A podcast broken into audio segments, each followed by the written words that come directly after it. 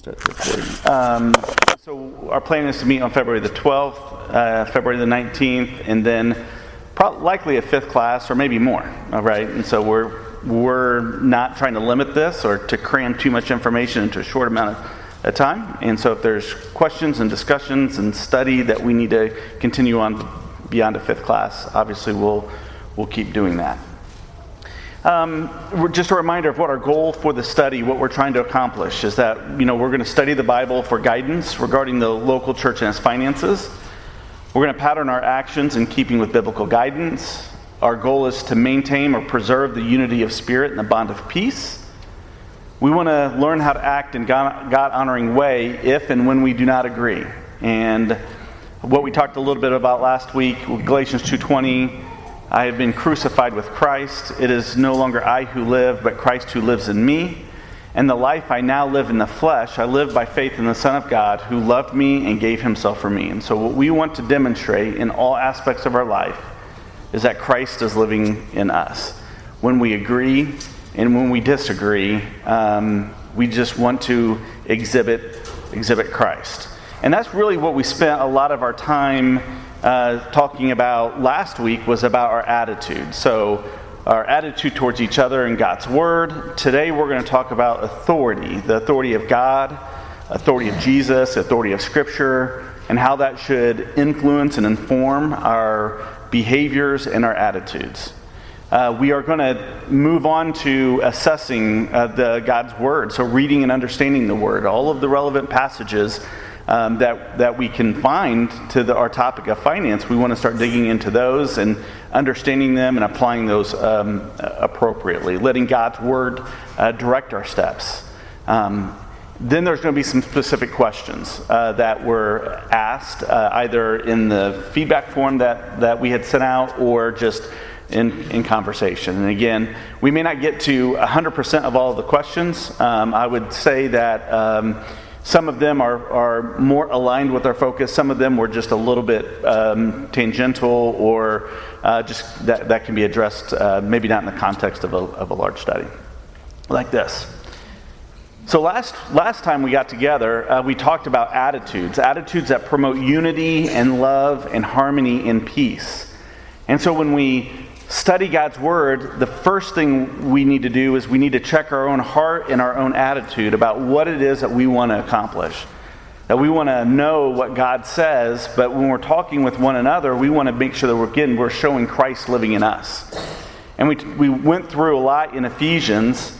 Um, in the Ephesians 4 1 talks about us work, walking worthy of the calling. And how do we do that? Well, we do that in verse 2 and 3 by having an attitude a heart of complete humility and gentleness, being patient, bearing with one another, one another in love, eager to maintain the unity and the bond of peace. And what we saw is that further down in Ephesians, that when we as individuals, when we come with that attitude and that heart, that promotes the growth of the body here at Avon.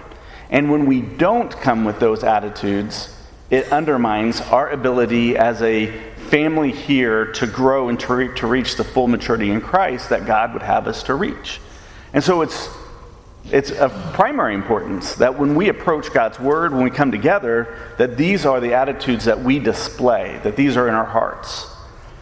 And later on in Ephesians, we talked about attitudes that destroy and tear down and undermine that unity that we're supposed to have, corrupting and unwholesome talk anger, slander, malice, clamor. I forgot bitterness, bitterness in here, right?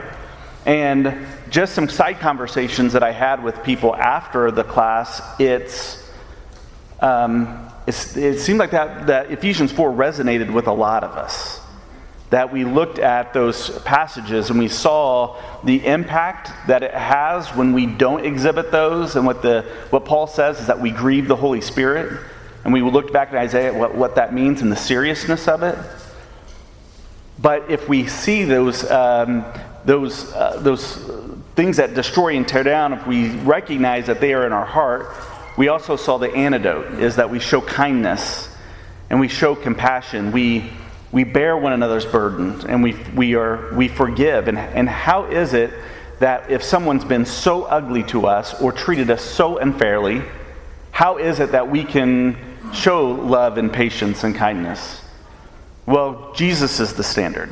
And we just reflect upon how ugly and unkind and rebellious and hateful that we have been toward Jesus, and He still showed us love. And so we love like Christ loved us. We forgive like Christ forgave us. And so as we get into our study, and particularly as at times emotions can run high, we, we check our heart that we are seeking unity, love, peace, and harmony. And even if someone might be ugly towards us, we are going to be quick to forgive. As Brad Pettis said, we're not going to be offendable. We're going to be above that. And we're going to be seeking for uh, the, the, the, benefit and the good of each other. Um, one other thing, by way of uh, review, c- clarifications from last week. So, so I talked to someone, a couple people. One, one person uh, talked to me, another person had talked to a, a, a couple of others about maybe misunderstanding what I was saying about us not talking with one another. Um, I did not mean that if we have a disagreement or we have issue with someone that we should not talk to one another. I don't think that's a biblical concept, right? And I think by not talking to another, we are encouraging those uh, hearts and attitudes that are destructive of. Um, you know, letting bitterness perhaps take root, having anger towards one another that could have an outburst of, of anger, slander, those types of things what I was trying to convey was so we, we do need to talk to one another, but we do need to, again, make sure that we're just checking our hearts. That our speech is, and our, the words we use, the tone we use is coming from a place of, of love, of compassion, humility, gentleness, forbearing with one another, eager to maintain the unity and the bond of peace. Like, that's how we do that. Um, when we talk to each other, we need to be speaking the truth in love, and it needs to be for the building up. So, absolutely, we should talk to one another. We just got to make sure that this is these are the parameters in which we we express ourselves, right?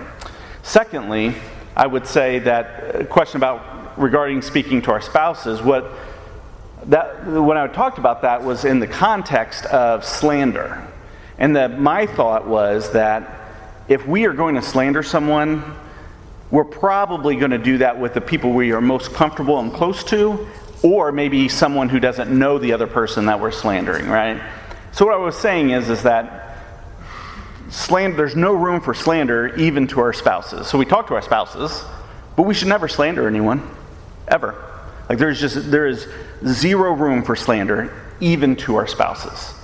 Um, and we, when we do so, when we do slander, when we talk evil or poorly, not only are we just, uh, we're, we're, our, our hearts are poisoned, but we are poisoning the heart of the recipient or the mind of the recipient as well.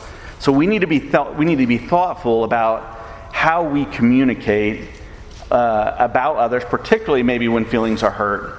But when I, you know, obviously we, we speak to our spouses, but we really should never slander. I hope that that clears that up, um, or if there's any questions on that. I would also say that um, appreciate the one who came uh, to me and said, uh, "Hey, I, I, I, think I'm, I heard this and just wanted a clarification." Um, I think that's a really good way to do it, a good good way to do that. Uh, helps me as a teacher kind of understand maybe some of the words that I'm saying and how they're being received. Um, I think that's a good biblical pattern for us to just just go directly to the teacher, and I want you to feel uh, open to do that and comfortable to do that. I also want you to feel comfortable just to raise your hand and say, um, you know, I, I, what you're saying doesn't seem to be aligned with scriptures or, or something um, to that degree, and, and we, can, we can correct that as well, right? And have a conversation about that. So hopefully that helps. Um, any questions on that or any questions just in terms or comments on uh, the review? Okay. All right, I've asked Phil Arden to lead us in a prayer. Uh, yeah, he'll bring you the.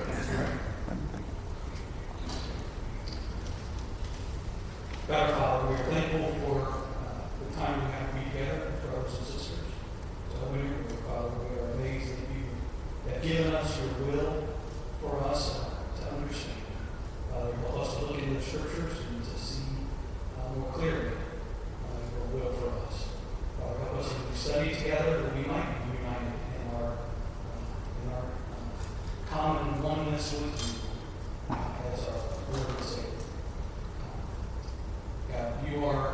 King of Kings and Lord of Lords. And help us that we might willingly lay down our, our own will and our own ways, and we might be subject servants to, to your will. Father, help us to um, want to do those things which please you and bring you glory and honor. And help us study to be profitable, help us to be encouraged by the things we uh, read and study together. It's in Christ's name we pray. Amen. All right, so um, we're talking about authority, and generally speaking, what are what are your attitudes or your thoughts about authority? How do you feel about that?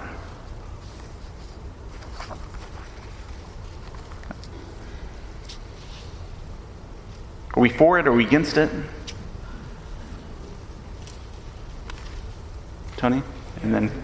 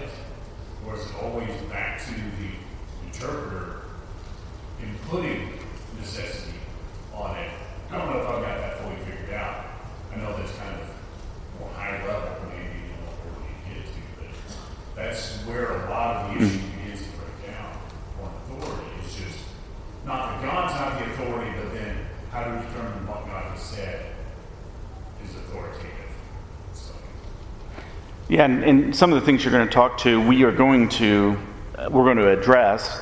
Some of that may be uh, at a high level today, but some of that might come later on. Caitlin, I think you had. But uh, just generally speaking, maybe not even biblical related, how, what are our attitudes towards authority in general? Or what are the factors, perhaps, that influence or affect how we feel about authority? Any thoughts on that, Lisa? Well, lack of authority tends to lead to chaos. Yep. So we see that there we, there's a, a need for authority. We recognize that. We're going to get into that here in just a second as well. Tyler? Um, for me, if I feel someone has legitimate authority over me, I have no problem with that, but I'm not sure this is not the right attitude. When for whatever reason I feel someone does not have authority and they try and tell me to do something or guide me to do something, I'm likely not going to do it. So I'm like, why are you telling me that? So, Right. so I don't know, some, I guess some uh, legitimate authority I'm fine with, but if there's some feeling I have, why should that person be telling me this? They have no authority over me. Right.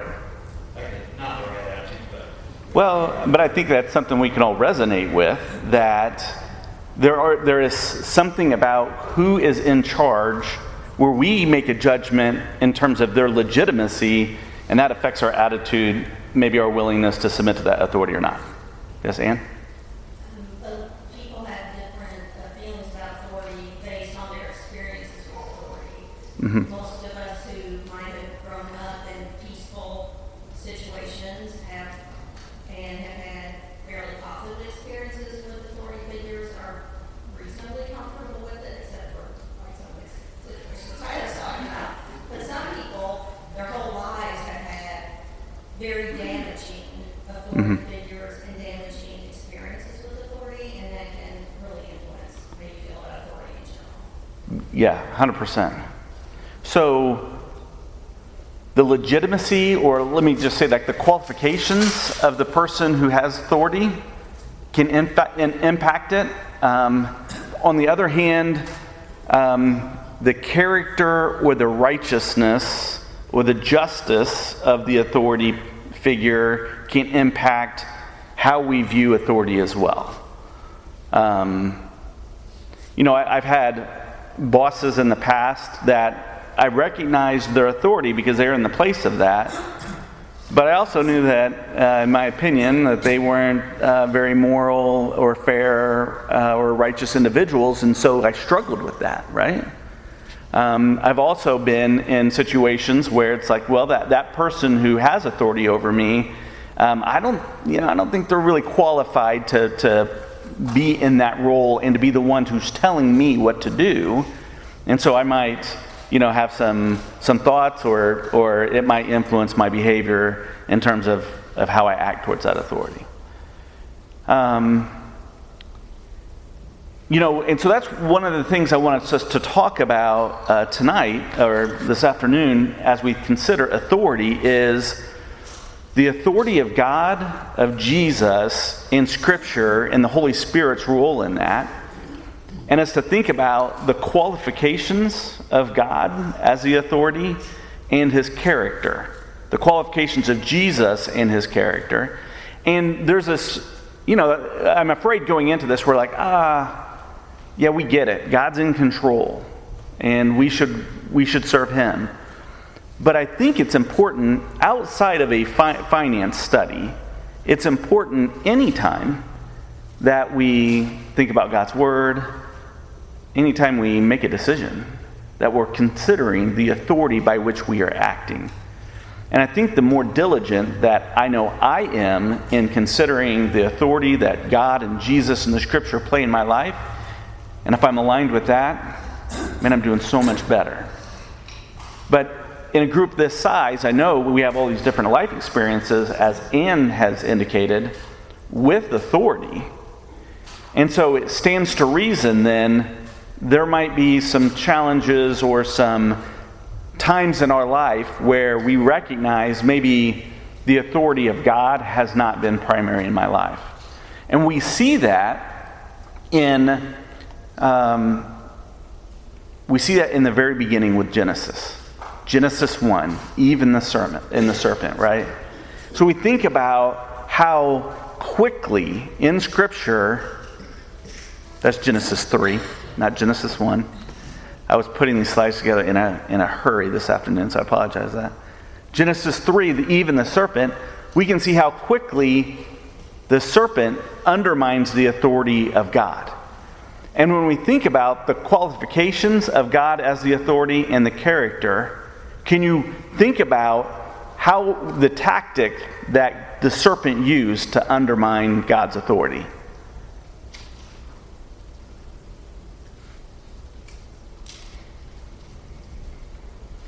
Well, he said God doesn't best interest in heart.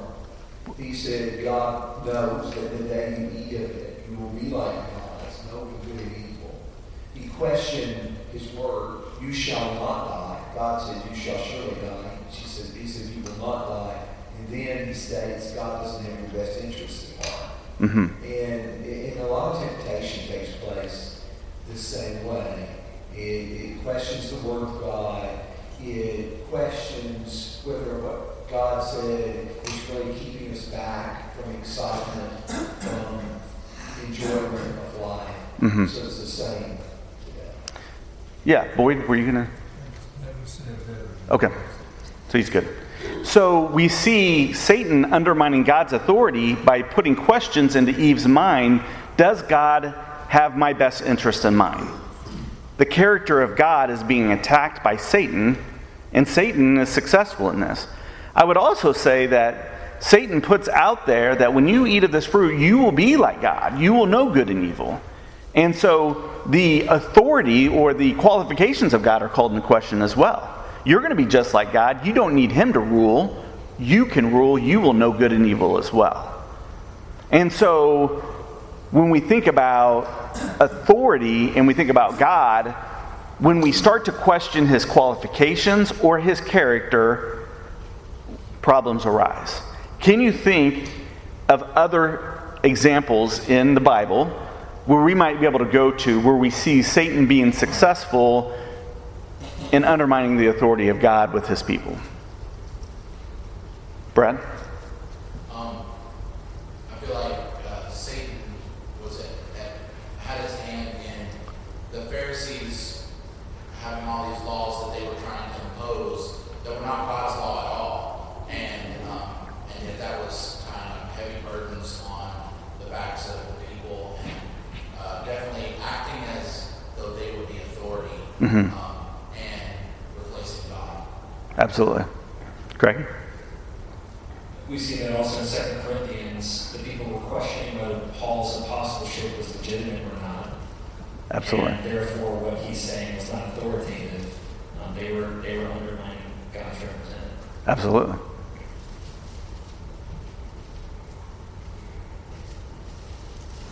I've got a few. This isn't exhaustive, but what I would say also is when we think about this, doesn't all sin really come down to an authority issue? That where God should be in control, we have put something else in control. Something, someone or something else, maybe ourselves, we're calling the shots and we're not letting God call the shots. Here are just a few. Um, so, you know, early on again, I've got that missed that typo, Genesis 1. So Genesis 3, even the serpent, serpent. Genesis 4, Cain and Abel. I mean, Cain, you know, God tells him that sin is crouching out the door, right? And, and, and Caleb, uh, Cain uh, gives into it. Um, Leviticus 10 with Nadab and Abihu. We're going to talk a little bit more about that, where just the disregard for the seriousness for which they should take the commandments of God. Number 16, Korah's rebellion. This is similar to what Craig was talking about, where God's representative calling, you know, undermining, undermining Moses and as, as God's representative. In Numbers 20, uh, Moses himself, Moses in the rock, where he struck the rock instead of spoke to it, and he was, um, he was reprimanded by God for, for not uh, treating him as holy. In, in 2 Samuel 6, we see Uzzah um, and the movement of the cart and him putting his hand on it to study it. In Second Chronicles 26, King Uzziah, it's interesting uh, in King uh, with the example of King Uzziah is that the scripture talks about how he um, sought the Lord and he had great uh, success, but when he was strong, he grew proud to his destruction. And so we see where sometimes success um, breeds within us uh, or, or has its result in our life where we remove God from that authority figure in our life and we, we put success up there. Or with Korah, we put power. Or with Samuel in 1 Samuel 13, excuse me, with Saul in 1 Samuel 13, the need of the moment became what caused Samuel, uh, excuse me, Saul, uh, to offer the sacrifice without waiting for Samuel. Um, there's all sorts of situations and relationships and pressures and fears and anxieties or successes or ambition, right, that can easily just slide into that top slot in, in, in the hierarchy of our life and be the one who is calling the shots right? And and a lot you know several a lot of these people were people were God's people, people who were trying to, to serve God. Nadab and Abihu were part of that group that ate with God. Moses, obviously, we know Moses, uh, Moses' resume as it relates to serving God. He was trying to be faithful and serve God, and how quickly the authority in his life was of God was replaced. King Uzziah, we just talked about. Mean, he was righteous. He was trying to do what was right. He was God was giving him great success. And that success bred the result of him replacing God's authority. The reason why I wanted us to spend a few minutes talking about this is well let me ask you why why do we want let me ask you why do we why is it important for us to consider this topic of authority but also all of these examples of failure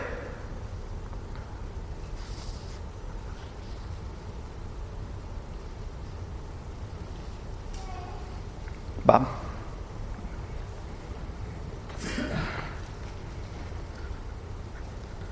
Well, at first thought,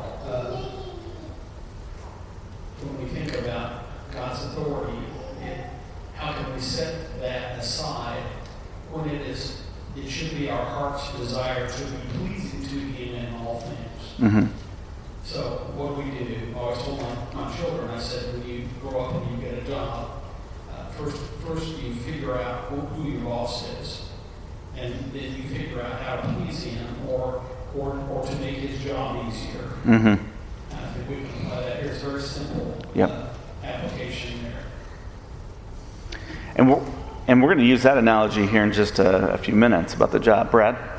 Yeah, we don't want to make the same mistakes. We don't want to repeat history and fall in the same traps. Uh, you know, that's one benefit of reading through those stories and hearing where people fail. Right. I- You know, I want to impress upon us the seriousness of which it is to make sure that we're keeping God as top, as the authority in our life. Particularly as we also get into Bible study. And this isn't, again, this isn't something that's just for this finance class. This is a mentality that we need to approach all Bible study with, and we need to approach, um, you know, our, our day, our, our life. You know, every thought, every action, every word under the authority at which we, um, we see God playing in our life. I want us to take a few minutes to talk about, though, we talked about the qualifications and the character.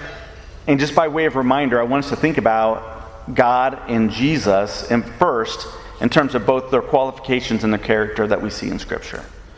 Um, and I know some of this is this is going to be reminder. This is these these are things we we know we've we've heard all of our lives or all of the the time that we've grown up in the Word. These are the things that are kind of foundational. Again, I think it's something though that we need to keep beating the drum on on these these things. So first of all, relative to God's authority. Um, some of this, I do apologize, I'm going to have to go through pretty fast, right? We've got a lot to cover and a lot of scriptures. Um, if we do need to slow down on something, please raise your hand and let me know. But we see from Genesis 1 1 and other passages that God is the creator.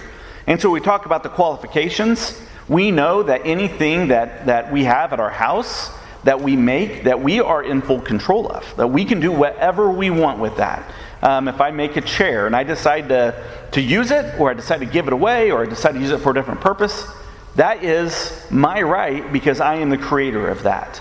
God is our creator, and inherent in that is that we submit to the will of the creator. Jeremiah 18, 1 through 6, built familiar passage to us about that God is the potter and we are the clay. And he is molding us and shaping us into the people uh, that he wants us to be. Isaiah 40 talks about God's qualifications and his character. And, you know, Isaiah 40 is one of my favorite chapters uh, because you can't help but read that and just be awestruck by who God is and, uh, and what he is accomplishment, accomplishing. From a qualification standpoint, so why does God have authority? Uh, why should we give him authority? In verse 10, he, the Lord God, he comes with might and, and his arm rules for him. Behold, his reward is with him, and his recompense before him. Verse 12 talks about how God has dwarfed the universe. One of the things that amazes me most about science and discovery is how vast this universe is, and then how small I feel. Uh, in comparison. And, and, they talk about the distance from stars and all these galaxies and the number of galaxies, and it, and it just becomes overwhelming. And God dwarfs the universe. His understanding in verse 13 and 14 is beyond comparison. Uh, the, power, the power of all the nations of the earth do not compare to the power that God possesses. One of the things that I like to do is watch like videos on like the latest fighter jets and military technology. I do that from time to time, and just to see you know what the technology and just be impressed by it. And all of the power, all of the ability of all of the nations do not compare uh, at all to uh, the ability of God, the power of God. Verse 18, that God is, is greater than any idol that can be crafted. Um, in verse 22 through 24, it talks about our smallness before God is emphasized, and it talks about the rulers and the princes. of the earth being very small and nothing and insignificant before God. He is greater than any power as a nation or an individual that, we can, that, that, that has ever existed. In verse 26, God, and following, He has no comparison. He knows the name and the number of the stars. Have you ever, on a starry night, just been impressed again by the vastness of space and all of the stars that exist in the heavens? And, and you, you, you would not even start to count them because it is overwhelming. God knows their name, God knows their number, and it is amazing. And in verse 28, He is the everlasting God and He is the Creator. Any, any thoughts or any comments about God's, uh, God, the qualification of God, God's power, His might, His majesty.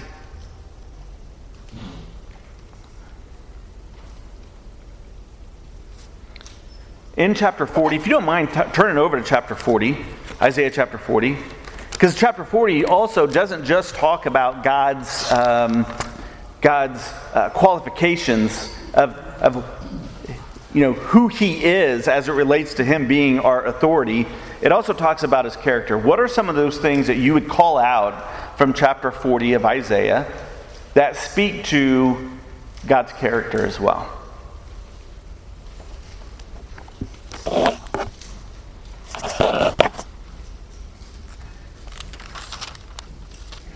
In verse 11, like a shepherd he will tend his flock.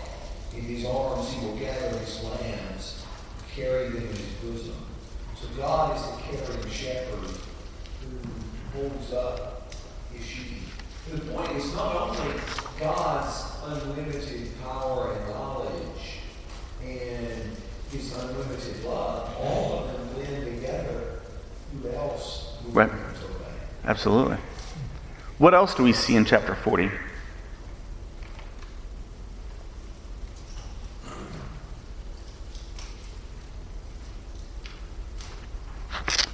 Phil? Verse, verse 14, he doesn't need to consult with anyone. His, uh, he contains all wisdom, uh, I- and especially also kind of along the path, who taught him the path of justice. I think that goes to some of the earlier points about understanding why we would submit to authority and is if he is just. Um, Right? Just his righteousness. Anything else? The other things in 40? Mike in the back. in verse 8, uh, the grass withers, flower but the word of our God stands forever. It's very comforting to know that we do not serve a flippant God that will change his will or his emotion willy nilly, but he is consi- consistent. Absolutely. Who else or what else do we put in that top authority spot that doesn't change? Right? So if I put myself in that, man, I change day to day, moment to moment, right? Or our goals or our ambition or our fears or our relationships or whatever we put in that. Only God, only His Word doesn't change. What, anything else do you see in, in verse 40 or chapter 40?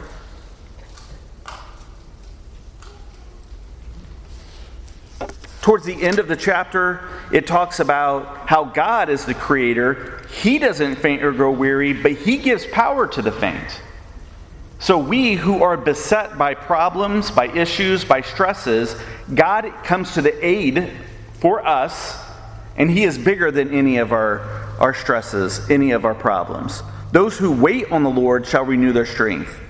Like He's gonna, He's gonna help, He's gonna sustain. As Tommy said, He's gonna carry. Do you remember in 2 Samuel, the uh, 1 Samuel, the 8th chapter, when the people are asking for a king? What did God say that they would get with that king?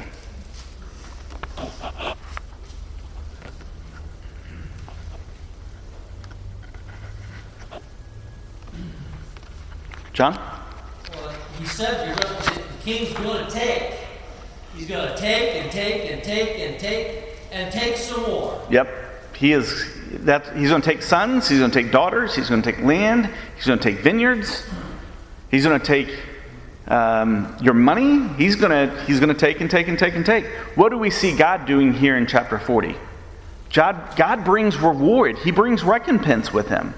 God is a God who gives, He gives help, He takes care of His people. So when we think about the qualifications and the character of God um, as the authority in our life, it should well up some certain feelings from us. You think about if, let's just think about if God was only strong and powerful, and he didn't use that strong and power, that, that might on the behalf, he wasn't righteous. Let's put it that way. So if he's only powerful, what we see, what I see in my life is the one who's who's powerful, but the one who's maybe not righteous. I do what I'm obligated to do, kind of the bare minimum, perhaps. But when we see God coupling this, this righteous character, this integrity, this the, the, the wisdom, the love, the compassion, what it does is it motivates us not only to do what he says, but it motivates us to do it in a way that is deep in, in love and devotion. And so when we think about studying God's word and submitting it to his rule, it's not us just following rules. It's about us pleasing the king. It's about us pleasing the creator because in all of his might, in all of his understanding, in all of his ability, he brings all that to bear for our benefit. Any final thoughts as we think about God's qualifications and God's character?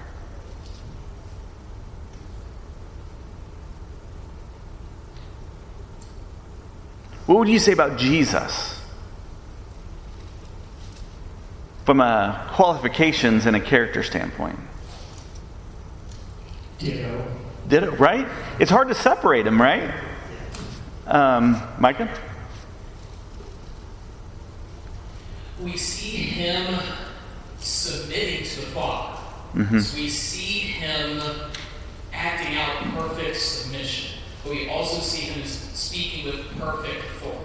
Mm-hmm. Right, and we're going to touch on some passages here in a minute that call that out. Um, it, it's abundant, right? There's, it's abundant. It's hard to go a page in the Bible and not see God's, God or Jesus's authority or their qualifications, like why they deserve our devotion, but also their character, um, who they are, come through the pages. Couple of things we can think about is that all throughout Scripture, God is promising, He's anticipating a king. We can look at passages like Psalm 2.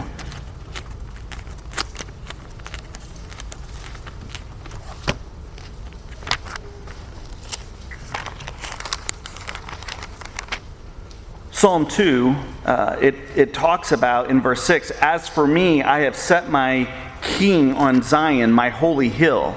Um, I will tell of the decree. The Lord said to me, You are my son. Today I have begotten you. And we're going to see that echoed uh, throughout the New Testament. S- Psalm 110 talks about, uh, about God sending his king. Daniel 7 in verse 14 talks about God sending his king. Matthew 2, all throughout Jesus' life, uh, beginning in verse 1 and 2 Now, after Jesus was born in Bethlehem of Judea in the days of Herod the king, behold, wise men came from the east, from the east, came to Jerusalem, saying, Where is he who is born a king of the Jews? For we, star, we saw his star when it rose and have come to worship him. In Matthew 21, say to the daughter of Zion, Behold, your king is coming to you, humble and mounted on a donkey, on a colt, the foal of a beast of burden. The disciples went and did as Jesus uh, directed them. They brought the donkey and the colt and put them on their cloaks, and he sat on them. And most of the crowd spread their cloaks on the ground, and others cut branches from the trees and spread them uh, on the road. Scriptures are talking of Jesus being a king, anticipating Jesus being a king. He's acting like a king in many of the, in, in many of the scriptures thinking about the authority that God has given to Jesus in Matthew 28, and Jesus came and said to them, All authority in heaven and on earth has been given to me. Go therefore and make disciples of all nations, baptizing them in the name of the Father, and of the Son, and of the Holy Spirit, teaching them to observe all that I have commanded you. And behold, I am with you always to the end of the age. this, this idea that Jesus has all authority in heaven and earth, I think it can be really difficult for us to get our, our minds around. And then also Jesus as king. You know, in some parts of the world, uh, the, the idea of having a king is very familiar. For us, obviously, not so much, right? And so I do wonder if that inhibits our ability to fully appreciate Jesus and God as king in our lives uh, because historically we've been kind of resistant to having someone who will, who will call all the shots like that. In Mark 1, after John was arrested, Jesus came to Galilee proclaiming the gospel of God and saying, The time is fulfilled and the kingdom of God is at hand. Repent and believe in the gospel. In, in Acts, again, just after Jesus' ascension, this, this idea, this theme of of Jesus as king of his kingdom citizen continues.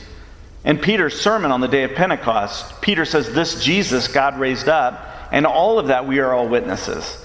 Being therefore exalted at the right hand of God, and having received from the Father the promise of the Holy Spirit, he has poured out this that you yourselves are seeing and hearing.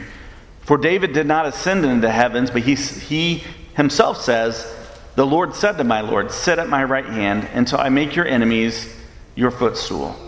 Let all of the house of Israel know, therefore, therefore know for certain that God has made both him, him both Lord and Christ, this Jesus whom you, you crucified.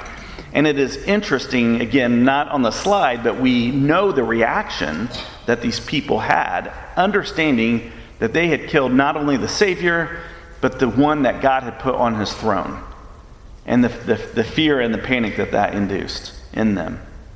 Philippians 2 says, Have this mind among yourselves, which is yours in Christ Jesus, who, though he was in the form of God, did not count equality with God a thing to be grasped, but emptied himself by taking on the, the form of a servant, being born in the likeness of men. And being found in human form, he humbled himself by becoming obedient to the point of death, even death on a cross. Therefore, God has highly exalted him and bestowed on him the name that is above every name, so that the name of Jesus every knee should bow, in heaven and on earth and under earth. And every tongue shall uh, confess that Jesus Christ is Lord to the glory of God the Father. Again, overwhelmed by the authority that God has put on Jesus. And we need to be thinking about our lives and do we reflect that authority that has been given to Jesus on, in, in our lives? In Colossians 1 13 and 14, He has delivered us from the domain of darkness and transferred us into the kingdom of His beloved Son, in whom we have redemption, the forgiveness of sin.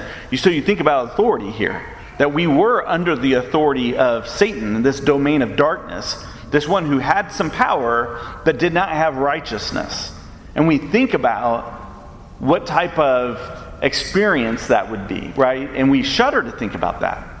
And we're so grateful that we have been brought into the one who has ultimate authority, but also has righteousness and love and compassion and mercy to go along with it. And then, one other thing, and then I'll, I'll stop for a second to see if there's any comments on this, but we talked a little bit about Ephesians 1 through 3 last time. And just real quickly, we see the character of God and the character and the authority of Jesus come out in abundance when we read Ephesians 1 through 3. In that first, that first chapter, we see all that God has done for us, how He has adopted us, how He has saved us, redeemed us. Like it's just overflowing with the blessings that we have in, in God we see that the power of God that was demonstrated in Jesus, this resurrection power, and with that, it talks about the, the authority that Jesus has. In Ephesians chapter 2, in Ephesians chapter 1, excuse me, it says that he raised him from the dead, God raised him from the dead, and seated him at his right hand in the heavenly places. And again, similar to what we've already read, far above all rule and authority and power and dominion, and above every name that is named, not only in this age, but also in the one to come. and he put all things under his feet and gave him as head over all things to the church, which is his body, the fullness of him who fills all in all. Christ has all authority. We think about um, historically and currently powerful people, powerful names that carry a lot of weight, that carry a lot of respect. And Paul says Jesus' name, now and for all times, is above every name. All authority uh, is, under, is underneath his feet we see the kindness of God that we were dead now that we are alive. So we start to see the again the, we were reminded of the character of God here. We were hostile, now we're at peace. We were strangers, now we're citizens, not only citizens, we're members of the household of God. We're the temple of God. In chapter 3, like so kind of picking up on this idea that we were apart, we were excluded, we were separate, we were ignorant. But now we know the mystery of Christ. We, these unsearchable riches of Christ, we know them. Then we know the love that surpasses knowledge, and we have in us the power that is able to do far more abundantly than all that we can ask or think. Like we can think, I can imagine a lot. I could ask for a lot. I can think of a lot, far more than I can ever think. We have this power in the Holy Spirit that is at work within our lives. Let me pause here and see if there's any any comments or any other passages uh, or thoughts that we could go to just to think and appreciate both the qualification and the character of God and Jesus. Katrina?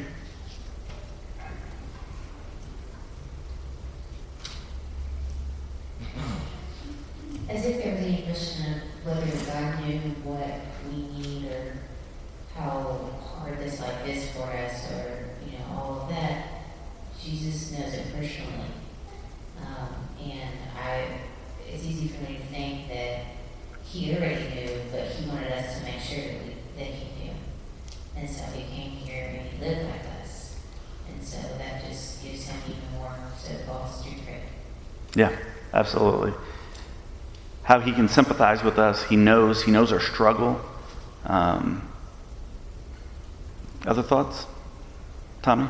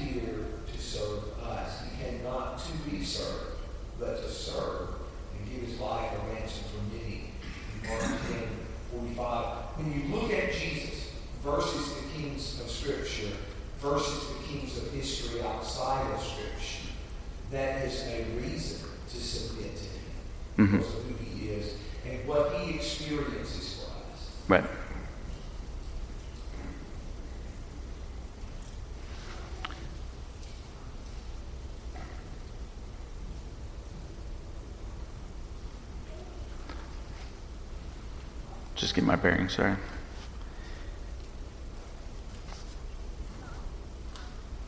So, thinking about God, thinking about Jesus, thinking about the authority, the, the character they have, how fortunate we are to be in relationship and to be serving such a kind of benevolent king.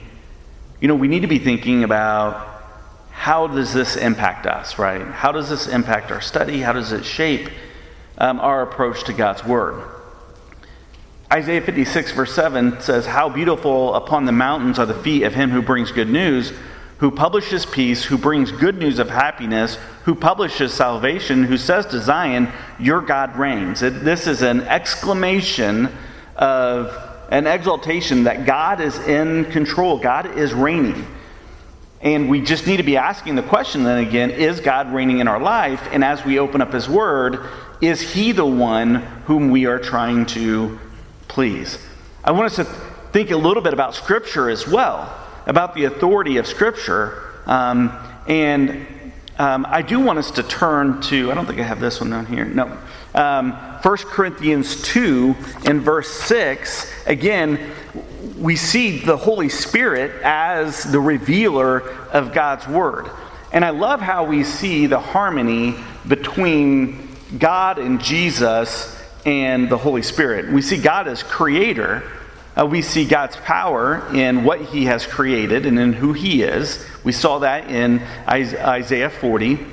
We see really the ultimate expression of God's character, though, in Jesus.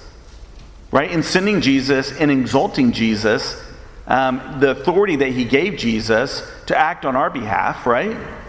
And we see then as individuals who only want to please God, who only want to please the King, uh, we see the Holy Spirit then as telling us these are the things that we need to do. This is how, this is how we revealed, revealed God in Scripture so that we can please the King. We're not going to read that whole uh, section, but in 1 Corinthians 1 chapter, first chapter, verse 11, for who knows a person's thoughts except the spirit of that person which is in him? So also no one comprehends the thoughts of God except the spirit of God. Now we have received not the spirit of the world, but the spirit who is from God, that we might understand the things freely given us by God. And we impart this in words not taught by human wisdom, but taught by the Spirit, interpreting spiritual truths to those who are spiritual. Uh, and then on down at uh, verse 14, the natural person does not accept the things of the Spirit of God, for they are folly to him, and he is not able to understand them because they are spiritually discerned. The spiritual person judges all things, but he is himself to be judged by no one. For who has understood the mind of the Lord so as to instruct him? But we have the mind of Christ. So, the only way we can know the mind of God is to understand what has been revealed by the Holy Spirit. In first and 2 Timothy 3 16 and 17, again, a passage that's all familiar to, all familiar to us all is the, the sufficiency of Scripture. And so, when we think about wrestling with, uh, uh, with, with, I'm sorry, when we think about God as reigning in our life, Jesus as King, we're leveraging what the Holy Spirit has revealed to us in God's, uh, of God's will in His Scripture so that we can be pleasing to Him. And Jesus is our example. Like, if, if we wonder how the seriousness of which we should either take Scripture or we should take the rule and authority of God, Jesus is the perfect example for us. There are many more examples than what I have on this, on this slide that talk about how Jesus viewed God and how Jesus viewed Scripture. Matthew 4, when Jesus is tempted four times, he talks about how it is written. When he was challenged by Satan, when Satan tries to undermine either the qualification of the goodness of God, Jesus went to Scripture. In chapter 4, verse, later on, verse 12 through 17, Jesus emphasizes the fulfillment of the New Testament. That's what he was all about. How did Jesus view the law in Hebrews 4? Well, he, he, he kept it perfectly. You think about what you have kept perfectly, or what you have endeavored to keep perfectly, only that which is of probably utmost importance to you. Jesus kept it perfectly in 2 Corinthians 5. It talks about how Jesus knew no sin. Um, in Philippians 2 5 through 10, Jesus did not agree, uh, uh, seek equality with God. Jesus humbled himself. He submitted to the will of the Father. In John 4, verse 34, my, my food is to do the will, is to do the will of him who sent me, when he's talking with the woman at the well and his disciples. And in John 5:30, I can do nothing on my own. As I hear, I judge, and my judgment is just, because I seek not my own will, but the will of him who sent me. You would think that God in the flesh would take perhaps take some, some freedoms, some own initiative, but Jesus says, uh, I'm not doing my own will, I'm doing the will of him who sent me. Later on in John, he says, I can do, I, I always do the things that are pleasing to God. In John 17, we, I know we looked at it for like 30 seconds last week, but again, it talks about the authority that Jesus has received from God, that his submission, his accomplishment of the will of the Father, that he had been given the word, and that's the word that he passed on to his disciples. In Matthew 6:10, talk, Jesus talks about doing the will of the Father, and as um, and in Matthew 26, again in the garden, as Tommy mentioned earlier this morning, three times, "Your will be done." In the face of uh, torment and anguish and sorrow that we can't even imagine, three times Jesus reiterates to the Lord that Your will be done. And so when we are maybe wrestling with or contemplating or evaluating our own attitude towards Scripture, is really great uh, to look at Jesus as an example. When we think about the seriousness of which we should take it and the rule that Scripture, that God and Jesus have within our life, Jesus is our example.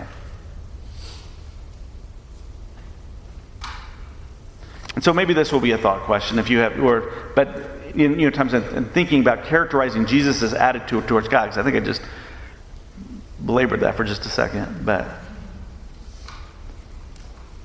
you know, you know when we're, we're having class and, and um, you know, I don't want to overwhelm with scripture, and I think, but I do want to impress, right? That there's so many scriptures out here about Jesus and his humility and his submission and God and his authority and, and the authority of God or of Jesus and their character, it, it is overwhelming. And so, you know, I, I, hope, I hope it's not frustrating to you. I hope it impresses to all of us um, a theme of Scripture that, that we can apply. Let me pause here and see if there's any questions or comments. Brad?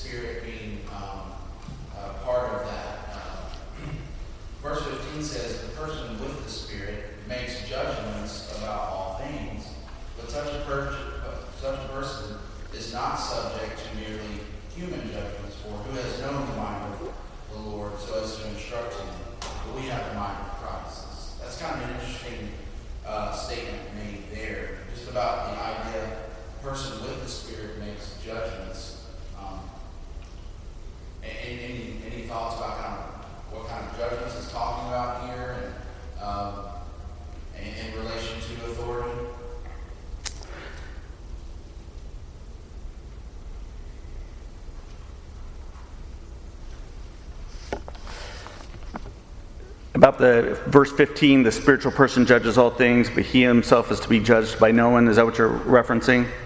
Yeah.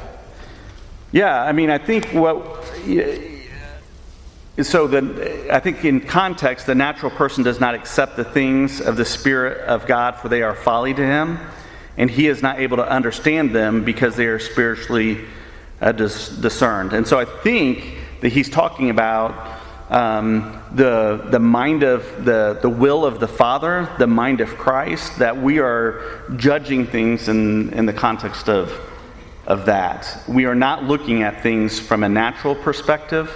Um, otherwise, they would be looked at as folly. Um, I, don't, I, don't, I don't feel like I'm answering that very well. Any thoughts on that from anyone in the class? I do think it's a contrast mm-hmm. between the two, what a blessing that we have the mind of Christ. Right. And so we're going to be looking at the same things from a diametrically opposite position, though, or um, resulting in very different attitudes and behaviors, whether we're looking at it from a worldly perspective where it's, it's foolishness. Um, we have the mind of Christ. So we're looking at things from a spiritual perspective. Um, and it's, it's taking us a different, a different direction, a direction that is, is spiritual, a direction that is godly. Um, that's what the Spirit is doing as He reveals God uh, to us. I don't know if that's any better than I said the first time.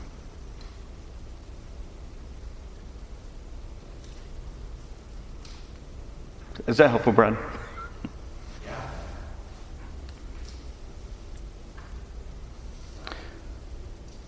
So, when we think about, we characterize Jesus' attitude towards God in the Scripture, he takes it very seriously.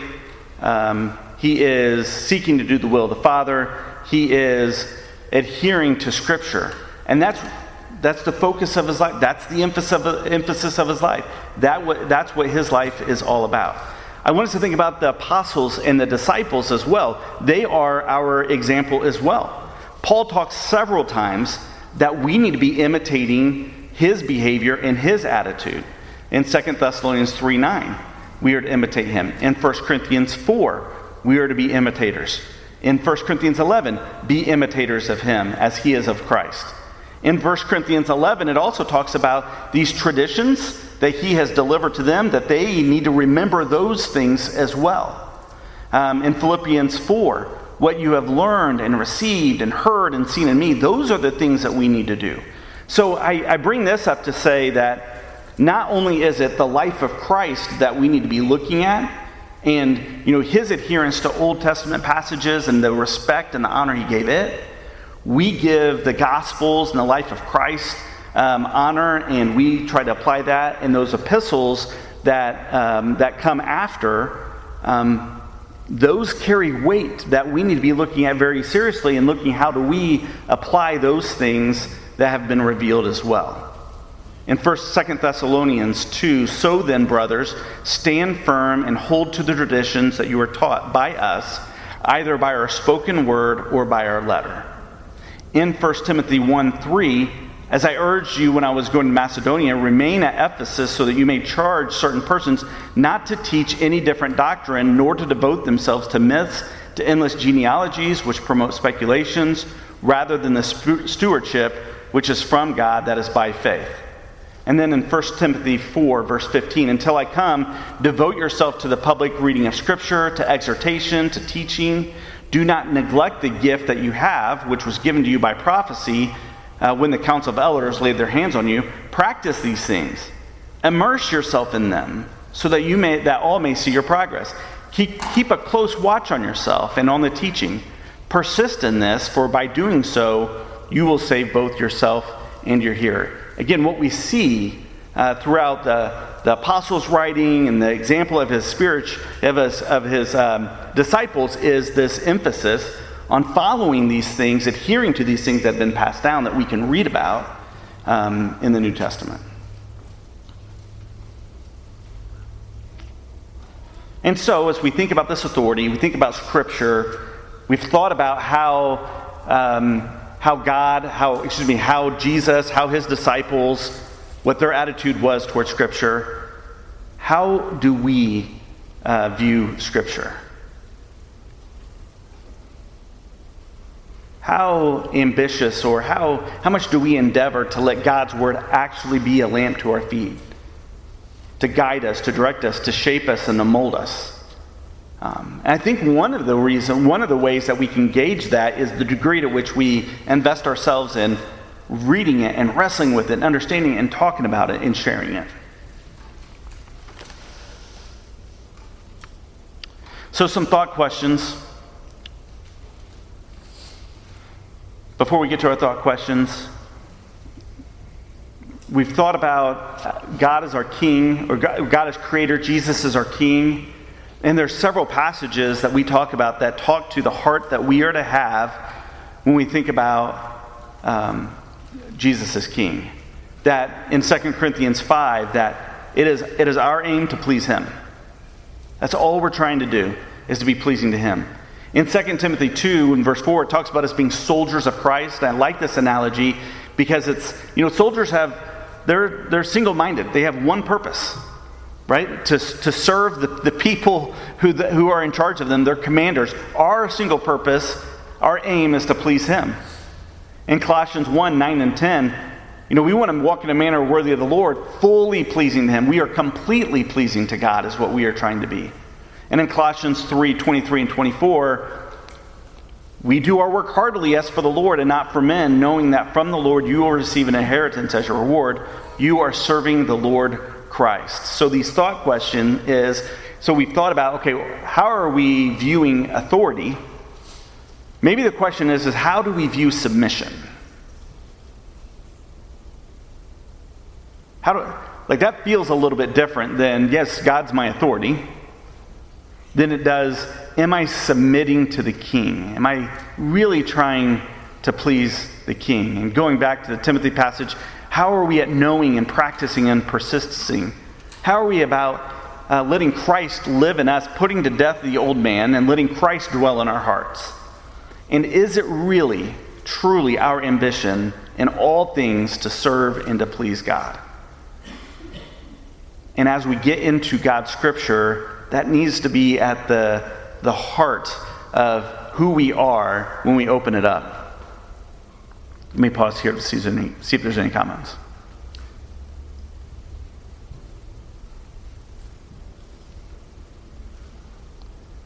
So, I want us to go through a thought exercise when we think about understanding God's Word.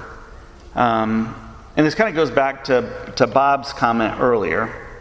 Um, if I'm starting a job and it's, you know, what I want to do is I want to I want to be pleasing to my boss. I want them to think I'm doing a good job, uh, or to, to know I'm doing a good job, and be pleased with my performance as an employee. And so, as a new person, how am I going to know what I need to do in order to be pleasing to God? Or to my, my boss, excuse me. I switched examples there.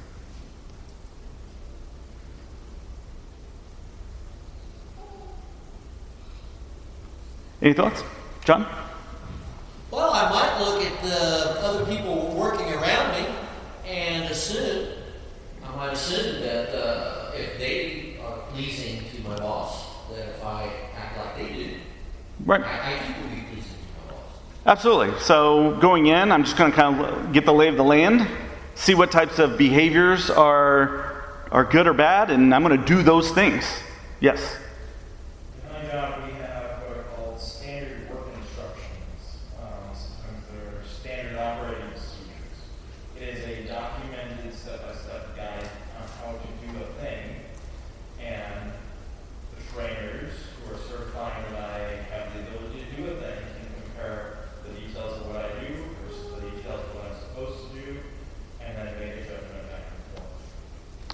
Yeah, so uh, the company says that this is uh, uh, your boss company in terms of documentation process, whatever. This is the way you do something. So they tell you this is how you do it. So if I do it this way, then I should be meeting those expectations. So absolutely, what they tell me to do, what I see others doing, what's another way? Caitlin?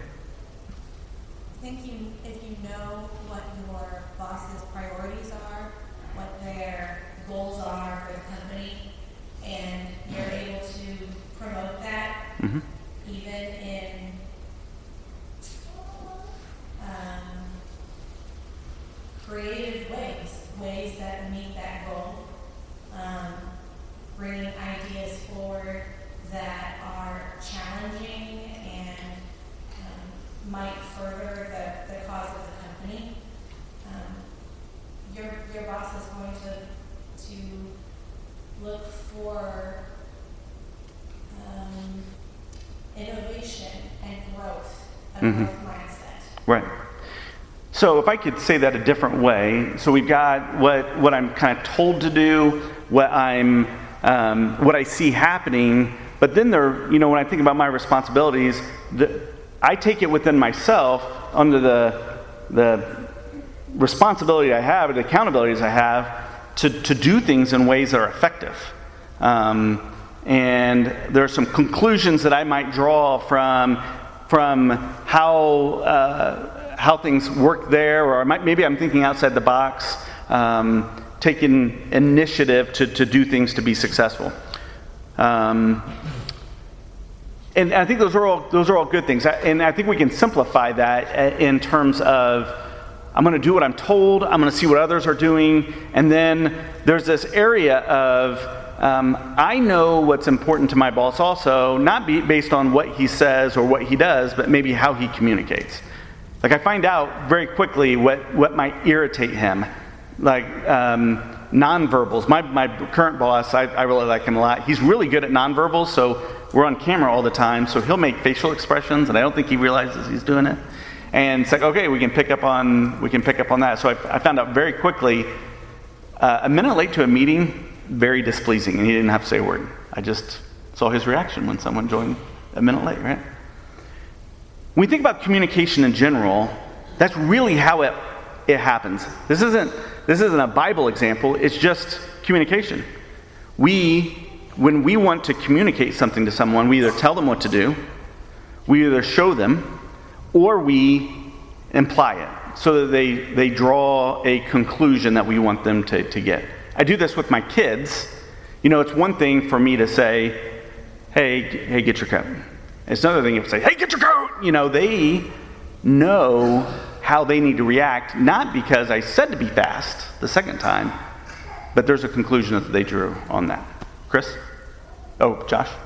Yeah, sometimes there are things that are just simply a matter of fact that give us authority in God. So, like safety, um, knowing not to run around with knives in the workplace. Mm-hmm. Everybody knows it's a bad idea. Right. Um, not mixing water with electricity. Yep. But that's not something you learn on the job because you already know. Yep. Yeah, so, Brett? And maybe, uh, I I think it probably fits in one of those other categories, but maybe being a little bit more uh, strong about it. I'm a federal employee, so I work for the federal government. Um, my job is governed by rules and regulations that are uh, set forth through public Mhm. So Congress passes a law, and we have to follow it Right. to the T, and it's written, you know, you have to reference, uh, my authority for doing this, paragraph this, and subsection this, um, you know, line this. And we have to cite what we're doing in order to, uh, have authority for spending the, the government's money or the public's money in a certain, uh, manner. And I Mhm. think it's a good, kind of a good comparison there to go, okay, um, ask the question when we're trying to understand God's word, um, is it a government regulation? Is it the heart and spirit of Right. the Creator? Um, and and then because if it's depending on which one of those it is, you you come you might come to a little bit different conclusion.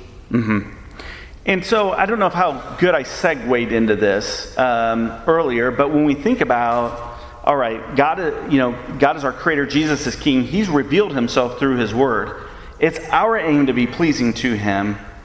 How do we be ple- how are we pleasing to him? Well, the Spirit has revealed uh, his will. We have the mind of Christ uh, before us. How do we understand and apply this? And this kind of gets back to what Tony said at the beginning. We start to get into this how do we rightly divide the word of truth? And so, one of the things that we're going to be thinking about is this idea of, um, of God telling us things, God showing us some things, and then also some conclusions that we can draw from God's Scripture. Um, now, we've got we've got about um, you know a couple minutes left. Let me see what time we've got here. So here's what I would like us to do as we wrap up. So we're not going to get through all of this, um, but I want us to think about Acts, the tenth chapter, Cornelius's conversion. So when we come back the next time, read Acts ten and see the activity of of Cornelius, see the activity of Peter, and this revelation to Peter that Gentiles are now accepted. Like one of the one of the most amazing revelations in all of the New Testament is Acts 10. How did God, what methods of communication did God use for us or for Peter to know that Cornelius uh, should be baptized, right? So that's that'll be some homework for next time. So next time, what we're going to do, Lord willing, is we'll finish up this idea of understanding God's word through God showing us, telling us, and God implying things that we should be drawing some conclusions from.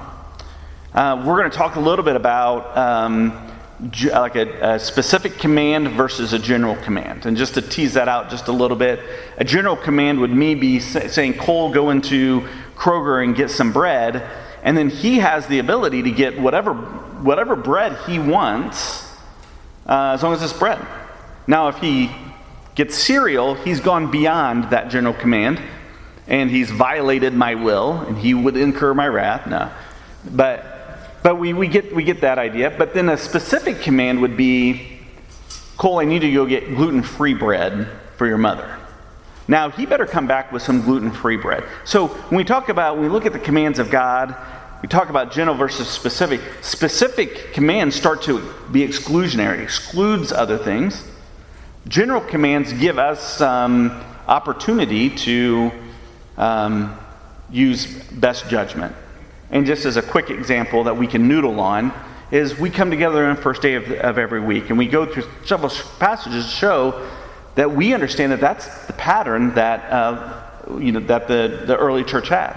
But there's no command about when we meet, the timing of it, or the format of our services. So, those are some of the things that we're going to start to talk about um, next. Um, how, how we understand God's word, how we apply these general versus specific commands. Then we're going to get into, um, and I know we're anxious to get into the, the, the past specific passages about finance, but we want to get into the purpose of the church versus the individual, because that's going to in, perhaps inform our ability to, um, or how we should uh, spend money in finances, and things like that. So I really appreciate everyone's attention. Um, I know this was a lot. I know I talked a lot, um, and um, uh, hopefully it was it was clear and it was helpful as we study God's word. Brad Pettis, would you lead us in a prayer as we close?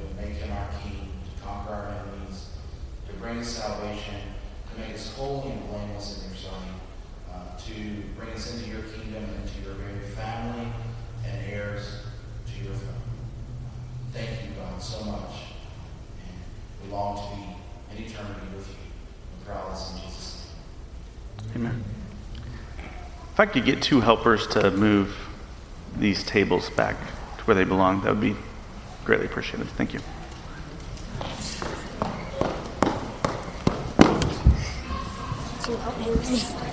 I don't. Can you guys lift lift these? Sure. hold on, hold on. Listen. Let me get my stuff up here real quick. Uh, can I please have help? Do you mind putting, putting that over there? Can I please help? Thank you.